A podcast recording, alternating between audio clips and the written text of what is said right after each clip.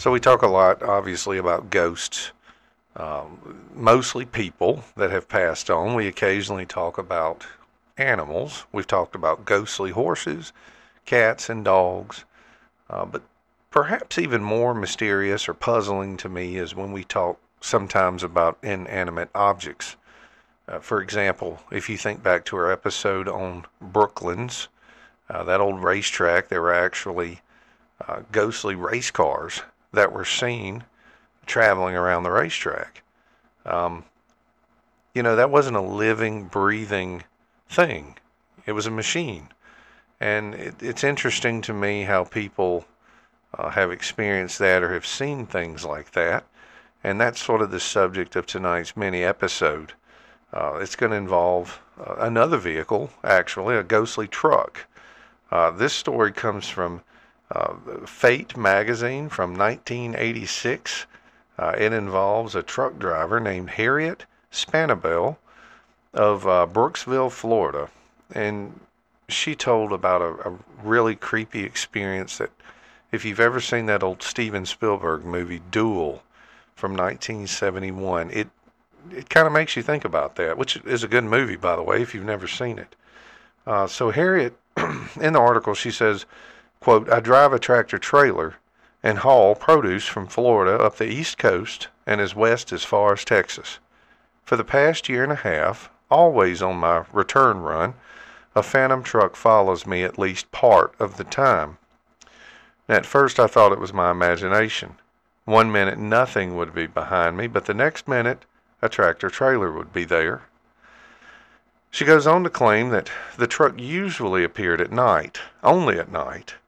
She said that uh, a friend of hers named Kelly Rose had also witnessed the mystery truck and described a journey that the two friends took in March of 1985. She said it was when we were coming back from Miami that the truck first joined us at approximately 11:30 in the evening of the 12th of March.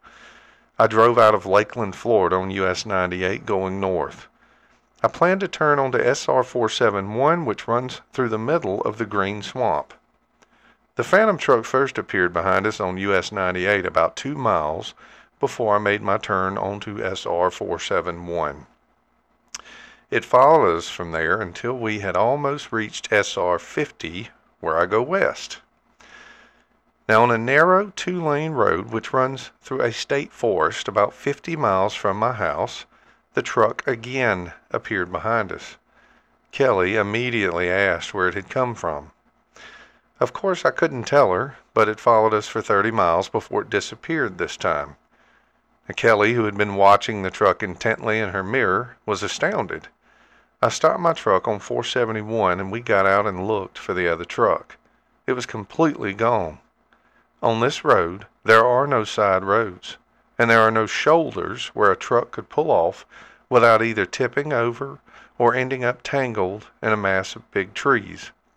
And let me also add there was no other traffic on 471 going either direction.